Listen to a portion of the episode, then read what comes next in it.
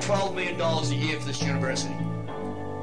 Get some facts and come back and see me. I've been reading books of old, the legends and the myths, Achilles and his gold. This isn't going to be one of those book studies where we go, here's the top 10 ways that the fossil record confirms Christianity. But that's that's not what this should be. It's been that way far too long, but it shouldn't be that way. She said, Where'd you wanna go? We all have the same evidence. The unbeliever has the same evidence as the Christian has.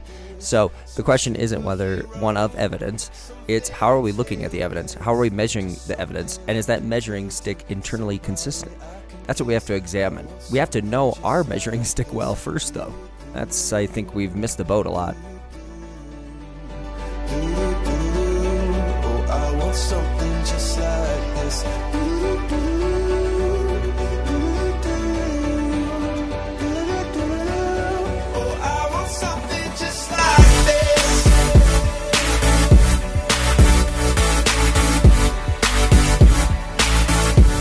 Welcome to the Seder Skier Podcast, broadcasting live to you, Shovel Lake Public Radio. It's 5 in the morning, and we are here to talk about important topics Skieologians, skiology, sola scriptura, and sola skijora. Some people are asking me what sola skijora means. I just made it up. Okay? There are six solas in the Seder Skier family. Okay, so big show today, heavy hitter topics. I actually have a lot of topics, so I'm going to try and stay on topic. I made a plan for the show, although my prep work is still it's kind of embarrassing. But I, sometimes what happens if I start doing too much prep and start writing things out, then I just I write like 12 pages worth of things, and then I have to get up and move on to the next thing. I never do a show, and um, I like I like doing the shows. I like talking into this microphone. It makes me feel like you know the Shovel Lake Public Radio is a real thing. That was my ultimate childhood dream. I think was to start up Shovel Lake Public Radio, and I think. Uh, we have a we have a great list of shows. Um, the evening podcast, which has actually been going since 2010. That's where we play uh, classical music and jazz, and I read news in a public radio voice, and then uh, do a short narrative story, kind of a la Garrison Keillor. Uh, rave reviews. Uh, we played it first. One uh, one episode was played. Li- oh, I also had have a guest. Uh, one episode was played live on Bemidji State's uh, college radio, which actually is a real radio station. I mean, a radio station. Shovel Lake Public Radio is a real radio station too, but it's a radio station in northern Minnesota. And I actually had a guest. Annalisa Hushley was on it. One of the greatest radio productions I think that's ever happened. And I had a jazz, jazz, jazz music. We played a classical piece. Annalisa Hushley came on. She talked about some of her music. I think I even perhaps played a recording of her um, and she was a local track athlete, f- four-time state champion j- as a junior, and then kind of came back as a senior and repeated the same thing. Or was it sophomore, junior, senior? I don't know. She won a lot of state championships. Was the long jump state record holder, and from small town Bagley, Minnesota. And then I read a story, and so I get off the air after doing this show, and the next day walk into my trumpet lesson, and I asked Dell, my teacher, if he had listened, and he's like, "That was super boring." which was kind of a great compliment at the time because I sort of was like that was that was kind of the point I suppose right? Uh, make it sound like public radio. Uh, but that's Shovel Lake Public Radio the evening podcast. We have Seder Skier podcast right? Sports and skiing and science talks. And then ski uh, skieologians which is our theology podcast that kind of merges you know social conversation with with uh, theology topics. I th- how could we not run a successful business with those three as the big big headliner shows? And christy and i doing a marriage discussion once a week too.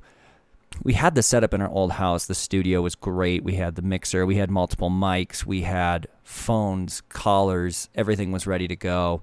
And then the mac broke and we had a new mac and the mixer doesn't work with it. So we're back to a, a solo show for now I don't know if Christy really minds. She's sleeping. It's 5 a.m., right? We're up doing these things.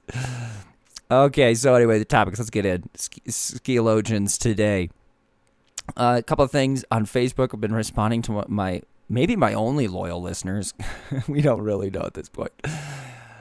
Uh, the esteemed Collin Brooks and a great friend, and my older brother Tom Cedarquist, who was a feature of one of my feature writings on the cedarskier.com page. So if you check that out, when I talked about Ben Sathery and Tom Cedarquist and their running careers, that was fun. We did get some views for that. So maybe we have to go back to just journalisming.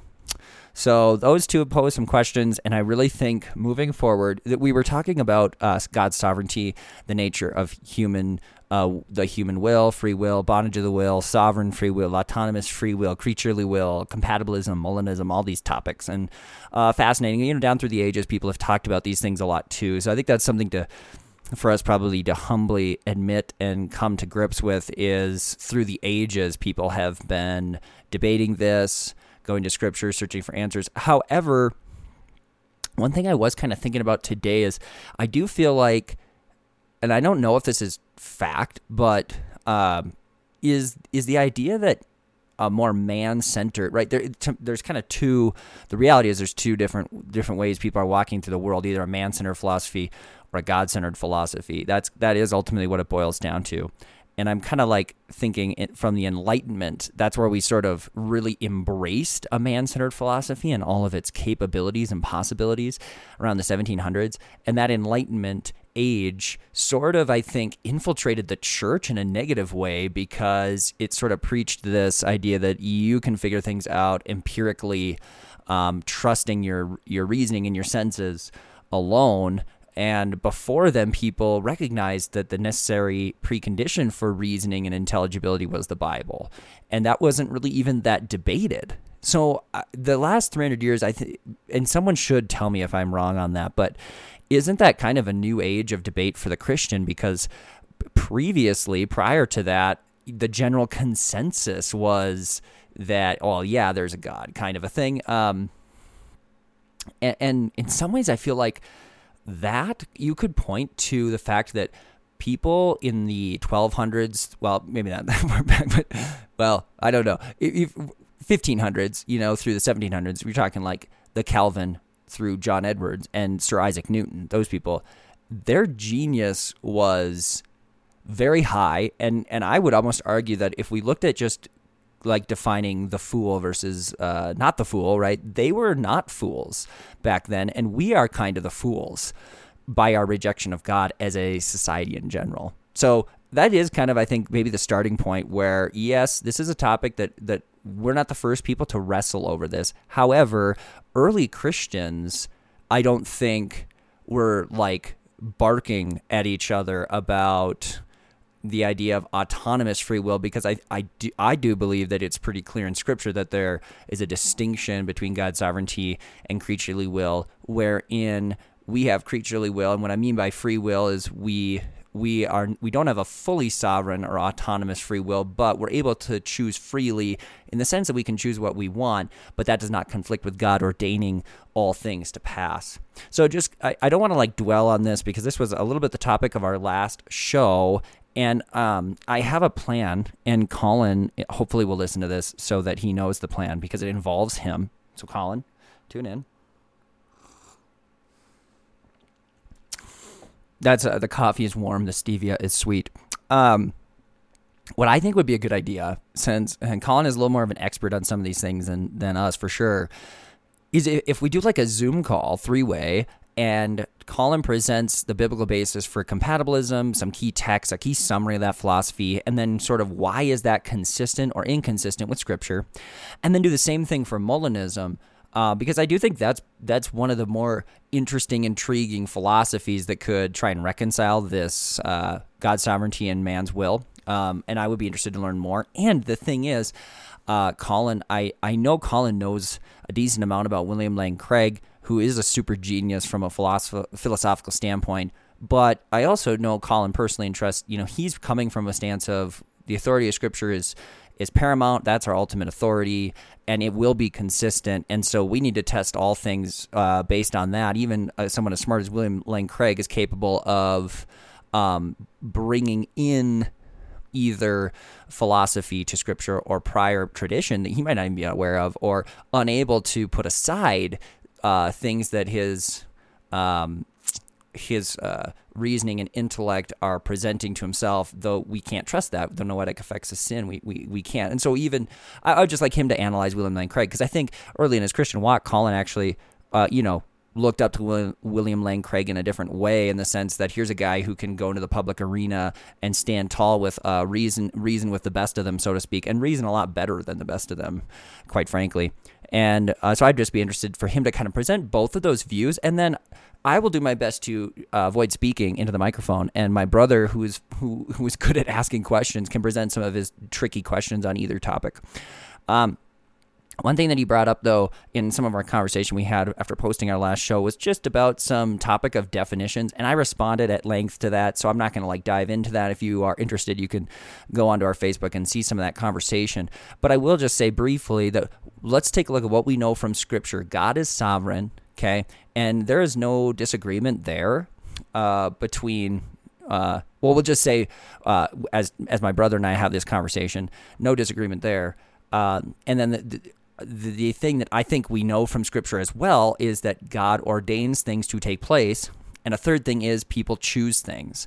So the the problem here, I guess, we present is how can this be reconciled? Um, and and I think we have to be as faithful Christians, we and as iron sharpening iron, we have to have some rules. Our rule needs to be we can't develop an idea that throws out the clear teachings of Scripture. Okay, and we need to develop an idea that harmonizes Scripture because we know Scripture is consistent. It can't contradict itself. It's authoritative. Um, and so, as we are developing things, we need we need to have that wisdom, and this is where we have help, and I, and that's why I like having Collin in here and, and more experts too, and who know the Bible at length and as a whole better than we do to go, oh no, that's not going to work. We can't have that because you know we know in the Bible that this says this, or that's not a proper uh, interpretation of that verse because here's the context, here's what we need to remember, and this is a, a better interpretation because X, Y, Z. Uh, I think that's where this sort of conversation could become really beneficial, obviously for for us all, as long as the, that baseline of Scripture's authoritative that is our ultimate authority if that's not really in place then the conversation between christian brothers isn't i, I don't think really very edifying because it that's you can't really get anywhere and that's sort of a, a precondition to being a christian right? It's like well you you're the type of christian that doesn't believe the bible's true? What? I love it how in an article i was reading with doug wilson uh, with doug wilson by doug wilson we were not actually sitting next to each other and he said made some comment like you know the types of christians that that when they die they go to heaven. Because it's so true in this world today. It's like Oh, okay. If you didn't get that joke, you're just you're, anyway. Let's move on. So, hmm, I need to drink my coffee before it gets cold. So that's sort of this plan I have, and I think it'd be a fun conversation. But uh, I did do some reading in my Wayne Grudem systematic theology book. I skipped ahead to the to some of the uh, common objections to election, and and these were some new insights that I I didn't. Uh, one of them has a little bit of a taste of what I would maybe call what my what my brother sees in Molinism potentially, and one of them just just presents a different idea that I hadn't really thought of. So I want to just share those here. This is uh, Wayne Grudem's in systematic theology, uh, systematic theology, his book, uh, and it says some some of the object, objections to the doctrine of election, and one of them is election means that we do not have a choice in whether we accept Christ or not. Okay, and he says our choices are voluntary because they are what we want to do and what we decide to do. Um, these are just some things I underlined here. So uh, then I'm skipping ahead a little bit. God can work sovereignly, sovereignly through our desires, so that He guarantees that our choices come about as He has ordained. But this can still be understood as a real choice because God has created us and He ordains that such a choice is real. In short, we can say that God causes us to choose Christ voluntarily.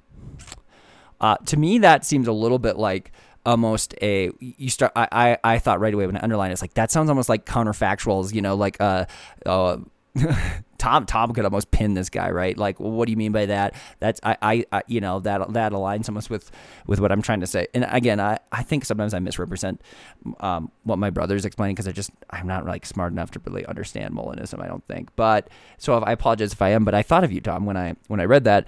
But this next line I think is key. Okay, and I circled it. It says the mistaken assumption underlying this objection. So the objection that election means we won't have a choice whether we accept Christ or not. The mistaken assumption underlying this objection is that a choice must be absolutely free, that is, not in any way caused by God, in order for it to be a genuine human choice. And I'm going to skip ahead because he talks about the puppet robots objection.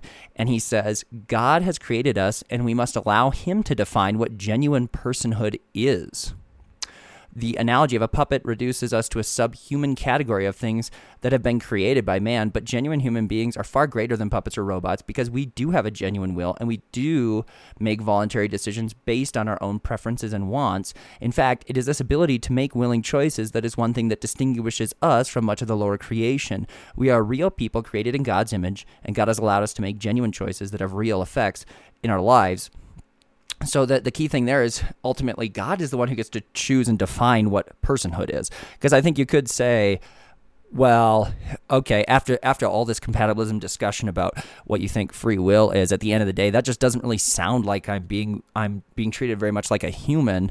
And even if that's where you arrive at, which I think a clear understanding though of creaturely will it's it's at least convinced me to go, okay, that's not what I thought at first glance of what a Calvinist would have thought of as free will. Like I'll admit when I first kind of dove into this, it seemed sort of black and white of just like well, yep, maybe we really are robots, but and that's okay because God's God. But but I think there's there's a better explanation there, and as I've kind of seen to understand it, and and um, these theologians are explaining more what creaturely will is and how you see it play out in the Bible. I'm not so far on that end. But even if you were, you would have to agree that as the creator of the universe, God gets to decide what genuine human personhood is. So if that means he's ordaining things and you're choosing what you want, but he's he's ordaining the uh, the choice, um, he can do that and he can call that genuine personhood if he wants. So I think that's something kind of important. But but I would say too that just kind of in explaining this my own way, and again I said this for uh, for Tom and face, uh, Facebook, but I'll kind of say it again a little bit here is um, the way I see it, the way I currently understand is when, when I say free will, I mean that we have we have a creaturely will, not a fully sovereign, autonomous free will. So I'm able to choose freely in the sense that I'm able to choose what I want. So if I have choice A or B, um, and I, I and I, I will choose the one God has ordained the choice that will take place, and I'm going to choose the one that I want. Both are going to be true statements, and it's not going to conflict with Scripture. And what we're saying is, is by free, I'm not being coerced. God doesn't stick a gun to my back to make me choose one that I don't want. And it's not as if I could ever, in, in any situation, I want to choose A and I'm about to choose A, and at the last second, the puppet strings come and yank me over to choose B. Okay, so what is true is that God has ordained choice B, and I freely chose choice B. And and I'm using those terms freely choose. It is it is different than the person who assumes by freely choose you you have to define that as capable of choosing both. I would just argue that right off the bat we know that that's not biblical in the sense that salvifically uh, the unregenerate heart is unable to choose God and to please God. That's what Romans talks about. I think Romans 3, can't remember exactly, but um, we are slaves to a sinful nature. So, what of that and libertarian free will? I think it's important to note, right, from a biblical stance, we can't argue that um, everyone walking around is on a neutral playing field and they are just fully eh, fully free to choose and able to choose A or B, especially just frankly salvifically, because uh, that's what the Bible says. So so eh, we're at least not completely free in that sense. You know, whether or not choosing to go to McDonald's or Burger King, we have libertarian free will.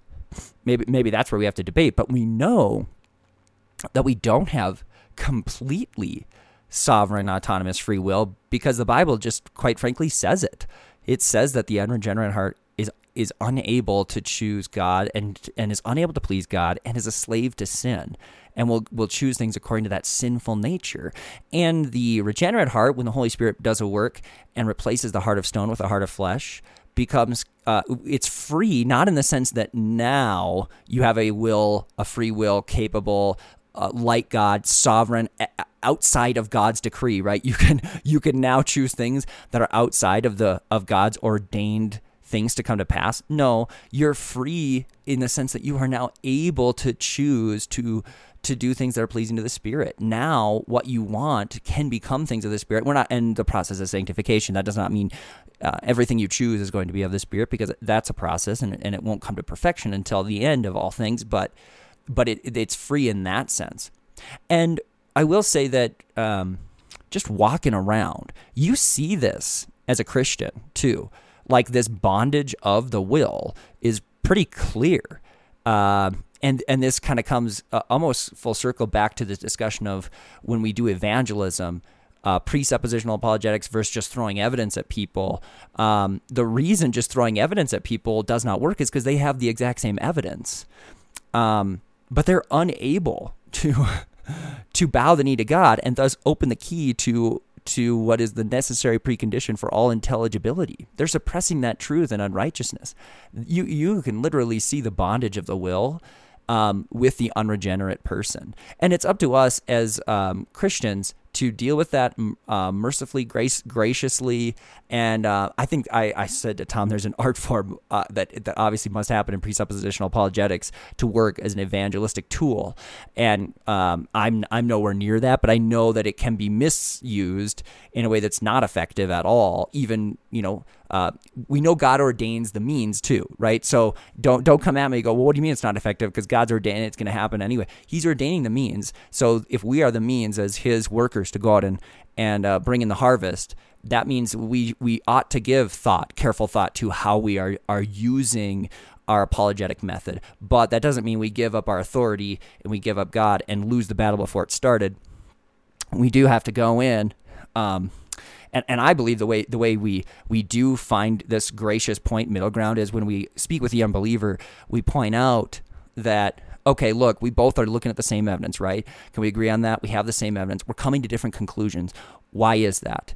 And and if we can come to the point of realizing that the reason that is is because we have different glasses on, we have different worldviews. Well, now I think we can we can change the topic of discussion. The topic of discussion is not evidence; it's examining the worldviews. This is what Lisle talks about in his book, uh, "The Ultimate Proof of Creation," and Greg Bahnsen, presuppositional apologetics, is so important. And I think this is a discussion that can be had with with someone in a reasonable way, in a gracious and a humble way. And we, we go, all right, here, let's let's let's assume your worldview, and now let's go through it. Let's go through every aspect of it. Let's let's find out. And and as a Christian, we enter into that worldview of the ev- the atheist, the evolutionist, whatever.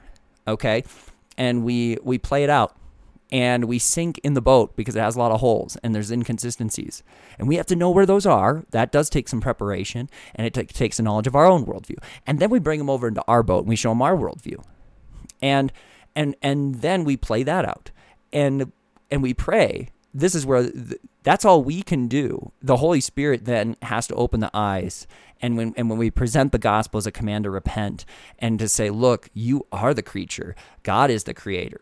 Like that, that's how it has to be. And and and you are suppressing that. You know that already. Okay? You know that already. This isn't this isn't an argument that i need to convince you of anything. It really isn't. Um, it, it is an argument about repenting. And and then when the holy spirit is at work um, that person, the effectual change will take place. But it's our job, I think, as evangelists, at least to me, that seems like a reasonable way that you would go about if, if epistemologically with someone in a way that's gracious and reasonable and deals with the evidence too. You're not ignoring the evidence because you can go into their worldview, look at the evidence. You, you kind of need to. You need to look at the evidence because that's going to be sort of the mechanism by which I think we can see some inconsistencies um, be- because it points out how dramatic they have to use rescuing devices to comport reality with their worldview. Whereas in our worldview, yes, rescuing devices are there, right? But they they also hold up internally, and even just the frame. The more importantly, the framework of their worldview isn't internally consistent, and ours is. So I do think uh, from an evangelistic standpoint, um, you know, that presuppositional method is important. Uh, it ties in. Did, did I start talking about free will and then go into that? Oh gosh. But anyway, uh, the point that my brother brought up was that um, free will. We yeah we don't need to go to break because we don't have any sponsors. No, we don't.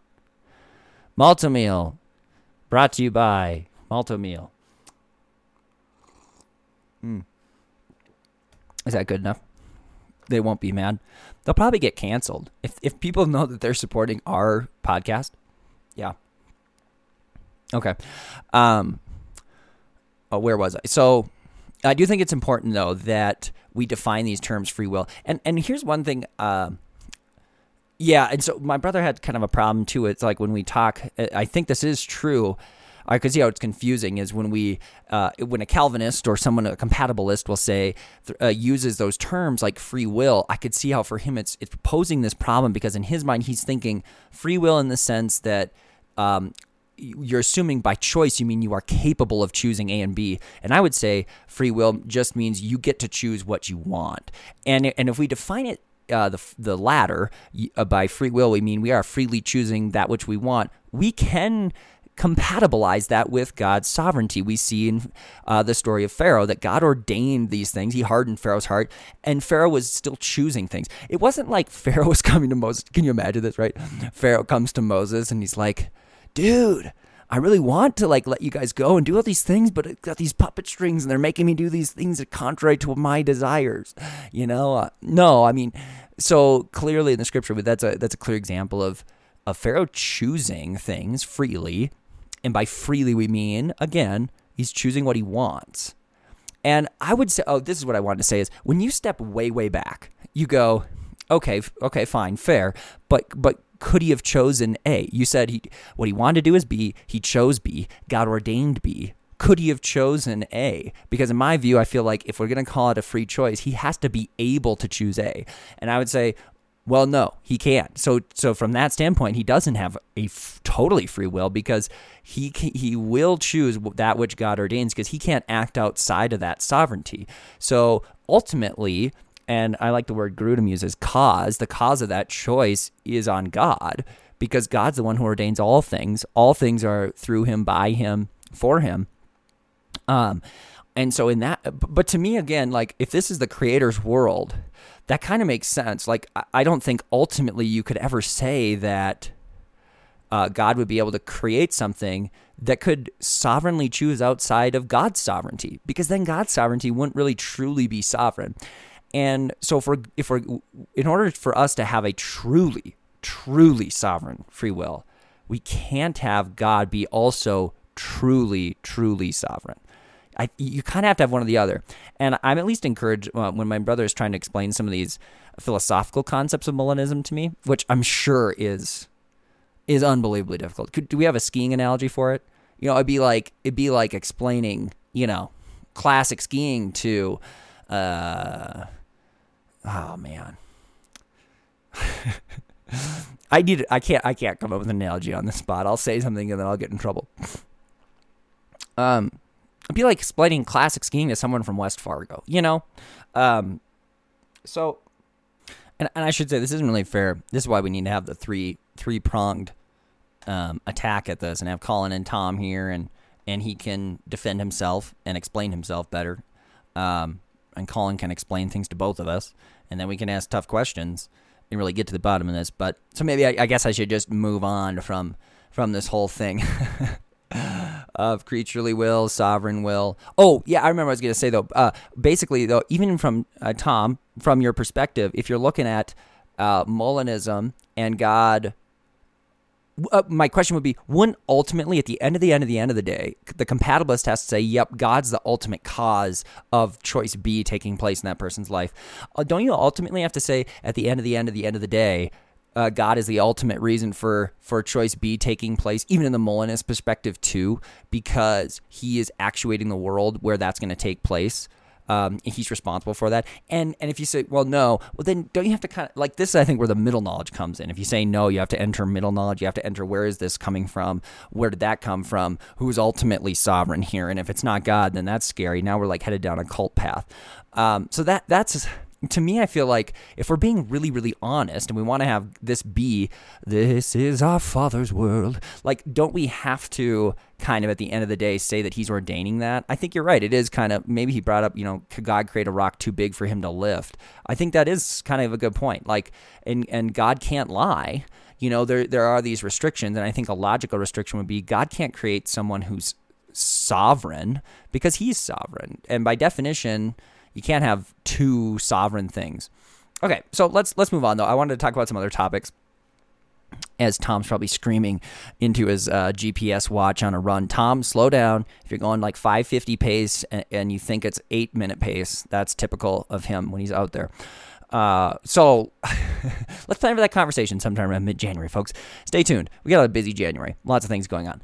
Okay, so I have the next thing I want to get to the most unbelievable tr- Twitter threads. A couple of head shakers here. Twitter is kind of the place I go to to stay uh, like it, it does i know it's awful and it's even infiltrated but I, I can follow a bunch of different characters in the world uh, i can follow the james whites ben shapiro i can follow um, my liberal friends and Joe Biden and, and see what they're saying. And, and it is helpful to know the trends of what people are thinking. And it, it's crazy how the vitriol on Twitter is just astonishing. Uh, but it, it is a, I think it is the way where you see, uh, unfortunately, where you see the actual news kind of taking place. It it still has a, you know, obviously there's been a lot of censorship here, but but there still is a lot of people saying their thoughts on there that don't get censored. And so anyway, I'm on Ben Shapiro's page, and he shared this just unreal tweet that there, uh, there's been a couple here. You know, one of them was um, someone saying that that we should be forcing children to uh, take puberty blockers before they become of age to choose their gender. That's crazy. That's that's kind of scary. You know, like I don't even care what what your viewpoint is on that issue. I mean, to mess around with with um, the human hormone system and the genomes like that is is nuts. I think you know I get the logic to a certain degree uh, if I'm going to enter into their worldview, but I think you got to step back and go look at the consequences of that. Um, and now, where is the one that I had pulled up? Oh, yeah, here we go. Okay, ready? So Shapiro said, This is one of the stupidest things I've ever heard, which means it will be conventional wisdom in academia by 2024. What he's referring to is Noah Berlatsky says, Parents are tyrants. Parent is an oppressive class like rich people or white people. And, um, oh man, there are things you can try to do to minimize the abuse that's endemic to the parent child relationship, but it's always there. And the next person, you and the people agreeing with you on this thread are the end of civilization as we know it. And someone, this is going to be the reality after January 20th. Uh, I love that there's a GIF of someone just taking off their glasses, like just uh, they're just so un they can't even they can't even fathom this. Um, but the part I kind of started reading through this right, um, and I got to this this person who their name I can't even really read, but but this this reminded me of the book I read called The New Absolutes. And I'm going to combine this these this thought New Absolutes talked about the beginning of Planned Parenthood in the 1920s, kind of this idea of like reducing population. I've heard it now James White talking about um, when he when he speaks of um, what's that the Economic Council, the World Economic uh, or g- the global economic organization or whatever that that's talking about how we're never going to own things uh, soon and we're just going to rent stuff and and everything's going to be environmentally friendly and we're not going to have very many kids another like push towards population decrease because they need about half of as many people living in the world as we currently have um, so that whole mantra that that White keeps kind of talking about on his show, and you know, just wait and see, this is what's going to happen. Um, and and this whole like push basically well even the transgender movement like they you know let's kill babies through abortion let's let's push for females to transition to male. And he kind of points out you'll notice there's not a whole lot of celebration and talk, or no one really cares as much about the male transition to female. But what they do care about is making sure that females transitioning to males can happen, um, because now we don't have moms. They can't as long as they destroy their bodies and are unable to have kids. Like that's a kind of a win for this this new world order, so to speak. Um, sorry, I use that phrase because now people are going to think that probably means something else. But essentially, right, we're headed in this direction, and that's one like theory that I would say again the New Absolutes was written in like 1994 so that's kind of crazy that he was already piecing these things together you know 26 years ago and James White now kind of like yeah, you just wait and see. And and he he's not a prophet. He does not claim to be a prophet, but he, he just makes like these kind of brash, bold predictions on his show every once in a while. And I was listening to him in March and April, and it is kind of creepy how many of his. Well, you know, the next thing will be this, and you know, the next thing's going to be this. That that's like how he would speak. He doesn't say like, and the Lord has spoken to me. Um, it's it's you know, just wait. Like we're gonna need uh, a requirement to travel, and and none of us are gonna be getting on airplanes again, you know. And you're gonna have a passport, and, and it's like all that stuff is happening. So I really hope this isn't true. Talking about just in general, like half the world needs to die. But this person sort of on Twitter kind of bring you like if this is a philosophy that people out there are carrying, then my gosh, it's scary. So here I'm gonna read it. This person says, Nobody needs to be a parent. They create children for their own gratification, and it does not benefit the children. Parents expose their children to abuse and work just because they wanted sexual satisfaction or economic incentives. Many parents just traumatize their children. The relation between parent and child is a microcosm of tyranny. Tyranny. The parent creates an additional life to suffer through the world. I think that's my favorite line. The parent creates an additional life to suffer through the world and labor just to have a mini me. Is that what you wanted when you thought about having a kid? I just want a mini me.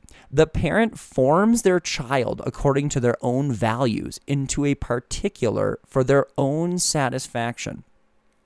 There's a hint of of truth and calling in that actually is that you know as christians we should raise up children and, and teach them in the way of the scriptures right and and okay, from the world, that looks like that we're just indoctrinating them with these values and just making them that way for our own satisfaction.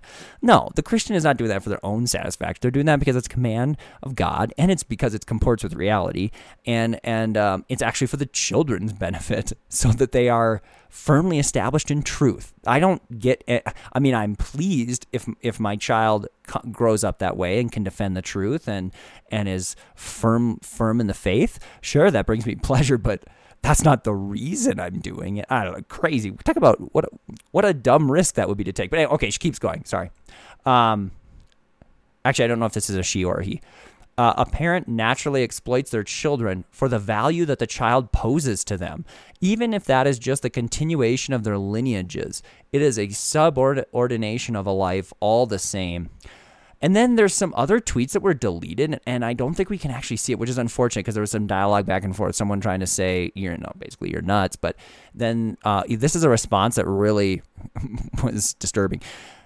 So a response to someone, same person who's talking here, but we don't have the deleted tweets from the other person. So they say, Yes, we prefer to avoid the entire conundrum by not selfishly deciding to spawn additional lives into the world. That's frightening, right? That push, like, don't be so selfish and bring other life into this world. What if everyone did that? Then there would be no, it would be the end of life. And then again, keeps going another response from the, an author that was deleted. And then this person comes back and says, See, that is precisely the point. We are obviously motivated in this by issues that you may not understand. But any child of a parent could end up like this. But any parent could, and then it's the F word, F up their child for life, even with the best intentions. This is the point here and it keeps going. This it gets worse. Okay, two more. But a child that is not yet born cannot lack anything, since it does not yet exist to perceive things. Thus, just not bearing a child is a neutral action, whereas doing it creates a risk. It might go well, it might go right, but you don't have to do this to begin with. So I very frightening again, right? If if a child isn't born, it does not perceive things, so it can't lack anything but it's interesting they they call that a person, right? Like oh, they're they are a person there, But then the next sentence saying, just not bearing a child is a neutral action. I mean, I would say not not conceiving then. Once you conceive, there's a person there and they're fully human. You know, and, and the science bears that out. So m- maybe like there could be an agreement on, yeah, sure, if you want to push that no one should conceive any children, then maybe that's a neutral action because it doesn't create risk. By that logic, that would make some sense. But but you can't say that um l- like having a child in the womb but then not care but but not having it be born yet would be neutral no once you've gone that far you're past it because uh, yeah so it might go well it might go right but you don't have to do this to begin with is it ethical to make that choice when you could ideally avoid it altogether unless you're being coerced or something, not implicate an additional soul? Does the child not function as some form of toy, as a proxy for your personal desires when you decide to take that risk? Taking risk for yourself is fine and dandy. That is your own agency, but it is not a valid concern that you might. But is it not a valid concern that you might be violating the agency of the yet unborn by bringing them into this? So we are violating the agency of the unborn by bringing them, giving them life we're creating potential suffering for another soul when there was none before. Well, sure, there's no suffering for an unborn soul. There's also no soul, though. I don't know. And then someone says, "So humans should just all die? No more babies?" End of the line. So that was a response. And they, and then this person says, "What would be a problem if we were just to peacefully die out?" the unborn, I didn't even see this. The unborn do not care for species proliferation. Are we supposed to conscript them just for our own ideal to keep the species going? Of course, that might sound insane, but does it really matter, of course, to continue the species just because? Is that call not one just insinuated by our social structures that ache to be perpetuated lest they die out and be replaced by structures that prove perpetuated? We should investigate whether there truly is an inherent need, an inherent positive for species proliferation, or whether we are just pressured by evolution of social structure, structures to think so. So this person just thinks like as a human race we should just die out and then the earth will just keep going. The same person who asked the question says first, LMFAO. you can Google that. Second, our species proliferation is not a social structure. It is hardwired by evolution. It happened way before social structures. And this person says it is not hardwired. There is no values or imperatives. Evolution is just a process, and whatever happens, happens to happen. Well, at least they're consistent with their worldview there. Species proliferation happens because organisms that do not proliferate are replaced over time by those that do, but you don't need to do it. You are making God out of evolution, which is a common mistake. Evolution just happens. Some things stick and others don't, but nobody needs to care to stick. Whoa. Okay, we need like an entire show on that. You are making a god of evolution, which is a common mistake. Wow. Someone smarter than me do a show on that. Wow. An animal in the wild does not think species proliferation. They just rut when the hormones kick in. There's no imperative in evolution. This person says the hormones kick in to induce reproduction. That's your DNA creating the imperative to reproduce. And then this person says you don't need to follow it through. You can muster to think that perhaps we should not need to listen to evolution. Evolution does not care whether it creates suffering, additional suffering that has no real need to occur, but we can muster to care. And Matt says, no, we don't need to follow it. We also have evolved significantly past base life as well. Wow. And they just keep going. Oh my goodness. I, those people really. Huh. Yeah. Okay, so that was the, the crazy outlandish Twitter thread of the week, and and as you can see, it is it is quite outlandish. Um, do you want me to say the brought to you by Malt-O-Meal now? My coffee's cold now. Crap. Okay, let's move on. now that you see the world's coming to an end, uh, side note, I've been listening to some Ben Shapiro shows, and they have been kind of funny lately. Don't know if you know, he does impersonations of people. His Biden one is top notch. A couple episodes earlier the week it was just funny. And um, I don't say this. I wanted to bring up this point. I kind of thought of this. How, um, if you're a Trump voter, now there are unreasonable Trump voters. Fine, okay, this is not every Trump voter, but I think some Trump voters, and, and, actually a lot of Trump voters, they're able to talk openly about Trump's shortfallings, um, such as you know, like we don't, we could, we could mock uh, Trump's absolutism in speech. that is the worst road ever. That road is so terrible. I can make better roads. My roads will be the best roads the world has ever seen. Right? It's funny. it's it's great, and we can make fun of that, and we can also uh, harp on Trump for being. Um, not good in marriage, right? Like uh, as a Christian, if Trump was standing right here, I would I would look him in the eye and tell him that he's sinned by uh, with what he's done with women, right? By having many many women in his life, uh, uh, by divorcing many women, right? I, I could look Trump in the eye and tell him that's wrong by by this standard and hold the Bible up. Um, and, and I don't have a problem with that. And uh, if I look, if I think about the other side, I I, I, I would say that it seems to me like people who voted for Biden do not have that same capacity. Like w- when Biden is acting, uh, senile is, is maybe a bit harsh, but but we'll just I'll just use that for simplicity's sake. They don't they don't embrace that for one and and kind of chuckle, and and they don't they're, they're not really willing to criticize in the same way I think that an honest Republican will criticize Trump. And I kind of came to this conclusion. I wonder if the reason for that is going back to Trump. Let's say he's standing here and I say, Yep, this is a sin. That's wrong. You shouldn't have done that. I don't approve of your decisions um, from a moral perspective. But um, maybe that doesn't disqualify maybe that doesn't disqualify you as a leader per se because as a christian i'm going to look at your policies and if they reject christ as lord then you are by kind of for definition first john 2 like you're an antichrist right? If you are if you are rejecting christ as lord and or making yourself god which not to say trump would be doing that um, oh, so not to say that this would make every person who rejects Christ as Lord an antichrist, but I think from a political standpoint, the difference between a, a Caesar and just a political figure is that. And Trump's policies have have been one of whether he likes it or realizes it or not, they've actually been upholding Christ as Lord in certain areas a couple specific ones I can think of. When you're protecting the sanctity and definition of marriage, what you're protecting is the definition that God gave as creator, and He has, as creator, the right to define things the way He wants. It's His world. Um, so that movement, the transgender movement, gender definitions, right? If we are um, um, to to oppose or to contradict the creator in that arena, would be to say that, well, God has said they're male and female, but but God, we're going to give you a that we are the knights who say Ni, right? And uh, we don't agree. So rejection of the created order there, and, and Trump has mad policies has made a lot of people really offended and really mad, which which those in rebellion to to the created order are obviously going to feel that way.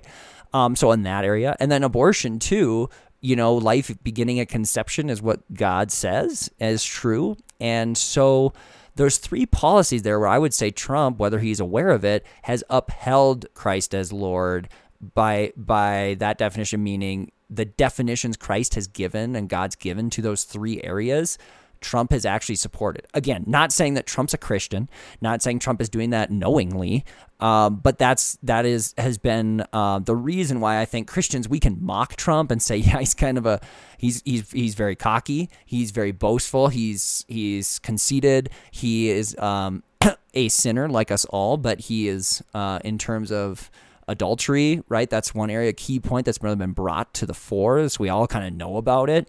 We're not going to condone that at all.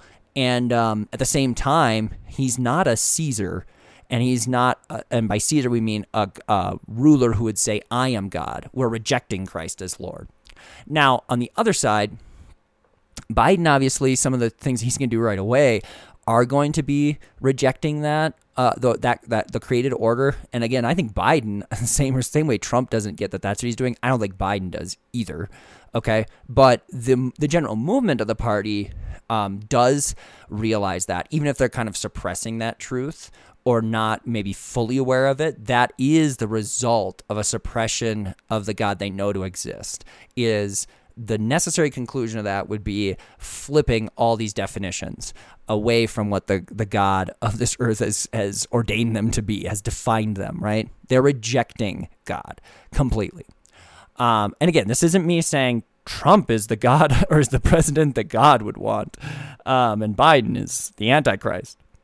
That's not what I'm saying. I'm saying, but I'm, I am saying the the the reason I think uh, Trump voters can joke about Trump, make fun of the of the uh, things about him, but still have a reason to vote for him is because those policies he's almost kind of like Nebuchadnezzar. I want to bring this up. Like Nebuchadnezzar in the Bible really thought he was the dude. And then there was a, a part in his life, I believe, if I'm getting the story right here, that he was kind of humbled by God. And he basically, after this long period of just total, totally being, you know, thrown into the toilet, he kind of comes out and says, okay, the God of Israel is the actual true God. Now, I don't know. It, would be interesting. Like, I don't think Nebuchadnezzar became a Christian there. Maybe he did. And I think people have looked into this. But, like, the fact of the matter is, he was a very powerful person, a, a lot like Trump. Like, thought he was a pretty big deal, um, but he did not. He did not proclaim. Well, he did at one point proclaim himself to be God, but then he was humbled and, and flipped it over. But but then he realized the true God is the God of the Bible.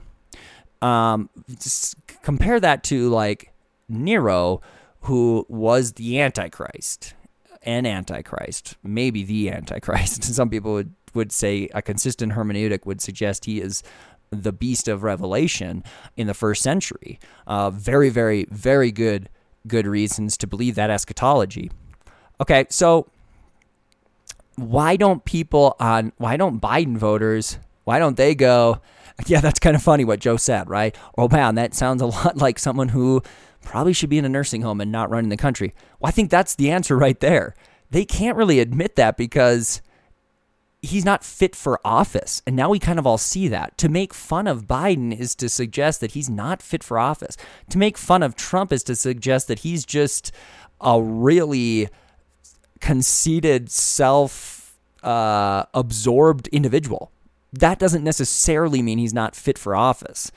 Um, so maybe, and that's like, oh, that's not good, right? Like, they, they can't they can't really go along with some of those jokes because they cut right to the fact that he's not actually fit for office and that that's that's unfortunate and frustrating. But good news for Biden is apparently he got 60% approval rating so far as a job as president elect. When I saw that story, I was really curious because I thought what on earth are we approving of? When you're president elect, I mean, and then I, I, I know I'm not very smart either. So I I guess like that would mean we are approving of his choices for cabinet picks, right? Like because isn't he kind of just like waiting? It's like it's like if the Vikings drafted a quarterback in April and in June, like there was a poll that said 90% of Minnesota Vikings fans approve of the job of Joe Bag of Donuts as the starting quarterback elect in waiting. It's like, well, he, has, he hasn't done anything yet. How can you only have 60% approval rate if you haven't done anything? I mean, I don't know. It's kind of weird. I thought that was an interesting stat. Maybe I'm just too dumb to, to make anything of it, but oh well. So, almost coming to the end of our show here. One last topic I want to talk about, getting into a little bit of exegesis here. So, first of all, sorry, I got to refill my coffee. I just want to say that Right now, I'm drinking out of a coffee cup, one of my greatest in the mug collection, the Edmund Fitzgerald cup. Um, hold on. I got this cup when I was, man, maybe 10, and I really I liked it because it was big. You know, like eh, now looking at it, it's it's kind of really more of a medium sized mug, but it's definitely bigger than the than the average. It's got a picture of the Edmund Fitzgerald on one side and Whitefish Point on the other. So I think I got it on my on our family's trip, the tour around uh, Lake Superior that we did, which I kind of think now. I, am trying to think of a good training uh, plan for like like an epic an epic bike uh, adventure to do now with the Sprinter van with Enoch um, this summer potentially. Floating around some ideas. One of them was to just try and bike around Lake Superior as fast as possible. Like to tr- so to if you're doing like a 16 hour 300 mile days, right, and make it a, a race. Part of the the intriguing part I think there is it's a it's a course. You know that you could say you did. The reason I'm I'm kind of leaning against it, however, is is the fact that is my mic turned up a little too much here. Hold on the fact that the fact that I've already done, I've already gone around the lake. So that part to me is kind of ruins it. Like I want to see a place on my bike that I haven't experienced intimately. So the other one was potentially biking the entire West Coast, like LA to Vancouver or something like that. Um, I'd also like to try biking across America. The the West Coast one is intriguing because you could kind of like go inland as well and hit up Yosemite. I haven't been there even, so I really I, biking through it would be just awesome. Um, and potentially doing the same thing on the East Coast would actually be really fascinating too. Florida all the way to like Fort Kent, which since I've been to you know Fort Kent and Presque Isle, Maine, have some deep meaning to me too. It would be really fun to do a trip where I end there but that that could take a long time too. And driving along the East Coast might be a little more tricky. I don't I don't really know. So I'm kind of planning that out. But anyway, I thought I'd bring up that I got this Edmund Fitzgerald mic uh, cup, and it's just it's just wonderful. So. First John 2, Bible study, First Baptist Church. I want to say a couple of things right now. So, whoever listens to my show, Pastor Tanner uh, from First Baptist Church of Leadville is just an awesome guy. Okay, he is super intense, super solid when we're talking uh, from a theological perspective. He is really well read, knows his stuff. But the thing about Tanner that that impresses me is, um, he he is he's really good at being humble and approachable. Like uh, and and in his witnessing, this this plays out. Uh, so so he is the pastor of the church that we go to, and next door to our studios, and and, and his sermons are you know exegetical. Um, and they're wonderful and he leads our church really well. He's also just a really intense guy. Like he he just works really hard. So he is I don't know his exact position, but he he works at the at the mine and he's like the youngest in his position in the company's history. So he's he's a go-getter, he's ambitious, he's capable, he's very smart and and he is he's pushing himself really hard. And that's something I can kind of admire. I feel like there's a little bit of me and Tanner have similar souls uh, in terms of whatever we're going to do, we're going to do it the max. If we have an idea, we're just going to go for it. And so my idea was, you know, skieology, skieologians and my podcast, and I probably have, you know, like four listeners a week. Well, Tanner decides to jump headfirst into an online ministry, which basically doing videos. Um, he will. Uh, he has a Twitch, YouTube. I can't even a TikTok. All these different accounts in Twitch, I think is a video where you, you, when you're playing video games, you can like interact with people while you're playing the video game. So you're talking to them and you can chat and you can actually post your videos of the game. And Tanner will go on there and engage with with gamers and answer their questions. Tough questions about life, tough questions about the Bible. He basically witnesses in that arena and um, he's really effective. Like he's got followers up the wazoo. Like, uh, and, and, so he on Twitch he posts his sermon prep too, which is really fascinating for anyone of all levels. But he has kind of like I don't know his exact hours, but he's committing a lot of hours to having that open platform on Twitch that's a live stream where he engages and answers questions about tons of really hard topics and defends the Christian faith in the process to unbelievers to to believers, everyone. And I was just on there last night, and uh, as he was ending, you know, there's like 50 people on the chat, you know, chiming in, asking questions. He's praying for them. It's just really, really cool to see. And I, I looked up his TikTok, and I think he has like 95,000 views or followers, or what. He has short little clips where there's like 21,000 views. So kudos to the effectiveness of that ministry and i really think it's innovative a good idea. Pastor tanner's really good at it. But i wanted to say for uh, my listeners too is the bible studies that we have thursdays at 6.30 are awesome as well. He takes right now they're going through first john and they just read through verse by verse. And so like a whole night might might only cover three to five verses and it's fun because like for me last night i sat in and i had my commentary uh, pulled up on the computer screen. I had my bible at the ready right? And as people are putting in questions and he's talking I, you know i can dive in and really try and analyze scripture verse by verse. And we don't always do that a lot. And it's like this is what bible study should look like right? Believers getting together having a conversation and trying to interpret the text using all of the available tools that we have, including each other. Very cool. So you should join us. Uh, join him Thursday. Even if I'm not there, Thursday, six thirty. Um, Facebook Live. You can find, or if you just search like Pastor Tanner on YouTube, his his pages come up, and his other he posts about a video a day, and, and they're on t- you know twenty to forty five minutes on anything from a lot of tough questions we've asked, right? Like, what about free will? Does God predestine evil? What about baptism? Is it okay to do this or that? Or what about uh, divorce? He, he addresses a lot of topics that are super relevant porn, masturbation, uh, other sexual sins. Um, just the, those questions that, that we that um, are hard to answer sometimes, and he goes right in. So cool, Pastor Tanner, awesome job. But I had a question because I, I was asking this in Bible study last night. So I have I want to pose this to us, and it comes from First John chapter two. Okay, so I'm just going to kind of skip, jump right into it here, and starting in verse twenty, well, uh, starting in verse twenty three. Actually, I should start at nineteen. No, I'll just start at 18. Okay, so this is the, the warning against Antichrist. Dear children, this is the last hour, and as you have as you have heard that the Antichrist is coming, even now many Antichrists have come. This is how we know it is the last hour. They went out from us, but they did not really belong to us. For if they had belonged to us, they would have remained with us but they are going but their going showed that none of them belonged to us. Verse 19 is important so keep that in your mind if you're following along. That one about had they belonged to us they would have remained with us but they left us so they must not have originally ever belonged to us truly. Okay verse 20 but you have an anointing from the holy spirit and all of you know the truth. I do not write to you because you do not know the truth but because you do know it and because no lie comes from the truth. Who is the liar? It is the man who denies that jesus is the christ. Such a man is the antichrist. He denies the father and the son no one who denies the Son has a Father. Whoever acknowledges the Son has the Father also. Verse 23, right there, profound statement on the Trinity. We keep going. 24.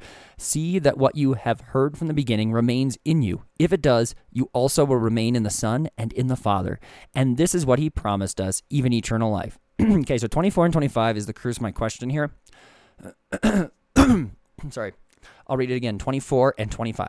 See that what you have heard from the beginning remains in you. If it does, you also will remain in the Son and in the Father. And this is what he promised us, even eternal life. So, some questions there. Our study kind of revolved around 24 being this call that we are to abide in Christ. And I did pose a question, maybe just because it's on my mind, from a like soteriological perspective. Why does he pose that question if if the elect are going to remain? Why does he even suggest like, hey, you you should do this? Like it's conditional. and I think the answer is kind of spot on. Is again, God ordains the ends; He also ordains the means, and so we are called to. My wife just came into our studio and it distracted me. She's so beautiful. Um, so we're called to remain in Christ, and and it, it makes sense going back to verse 19 that those who have fallen away never were truly of us. Right, is what John is saying. Okay, so I don't have a problem with that. But then the next verse is kind of where I was hung up just a little because it says, verse 25, and this is what he promised us, even eternal life. so some of the other translations that just said, and this is what he promised us, eternal life, which seems dramatically different from saying, and this is what he promised us, even eternal life. For the for the for the uh, so there's a question there if someone wants to kind of answer why why it, is there a difference or is what he's saying eternal life right because because on the one hand you say and this is what he promised us eternal life or the other one it's and this is what he promised us even unto eternal life right um, and so the one thing is, uh, my question is, what is it that he is promising us? And you could the the commentary the uh, the commentary I was looking at say you could literally read verse twenty five as saying, and this is the promise that he promised us. So when I read that, if that's the case, if if you read it, and this is the promise that he promised us, even eternal life. The promise that he promised us is the abiding in him that we would remain in him. To me that that would seem to obviously be referring to perseverance of the saints is a promise. Christ saying i've called you uh, the holy spirit is upon you. We, you can't be lost. That's the promise even unto eternal life. So i've promised that you will remain in me you will abide in me you will find uh, joy in the relationship with me. All those things the knowledge of god that's the promise that I've promised to you even to eternal life. So to me it's like if you if you read it and you have even eternal life and you have it say and this is the promise that I've promised you um the promise itself that he's speaking of here wouldn't be eternal life, it would be perseverance unto eternal life. Right? It's like, a subtle difference there, right? Not that this like totally matters, but I think it's interesting and it's it is kind of distinct. If the verse had just said, um, and this is what he promised us eternal life, right? I write a lot like that, the dash, right? Like, this is what I want you to do run two miles, right? Um, so anyway, that's my question is is that a correct interpretation that when he says and this is the promise that we promised you that first promise that he promised us is the perseverance of the saints even unto eternal life. To me that seems like the interpretation that I would I would get from my NIV and in and in um, seeking out guidance from the commentary that I was using. Um, and so I didn't really feel like that question was totally answered for sure. I, I kind of left going, I'm not really sure if I'm correct here in that. So that's my question for Tanner. If he, if you listen to this and if you don't, I'm going to present it during our question time in church. That's my plan. okay. We hit an hour. It's probably long enough. I almost, I didn't really get to talking about 2020 as a, as a year as a whole, but now we're heading on to Christmas break, and I'm sure we'll do another ski Skieologians episode to kind of recap 2020 and and looking forward to 2021. So we did cover a lot here. Thank you for joining us on this episode of Skieologians.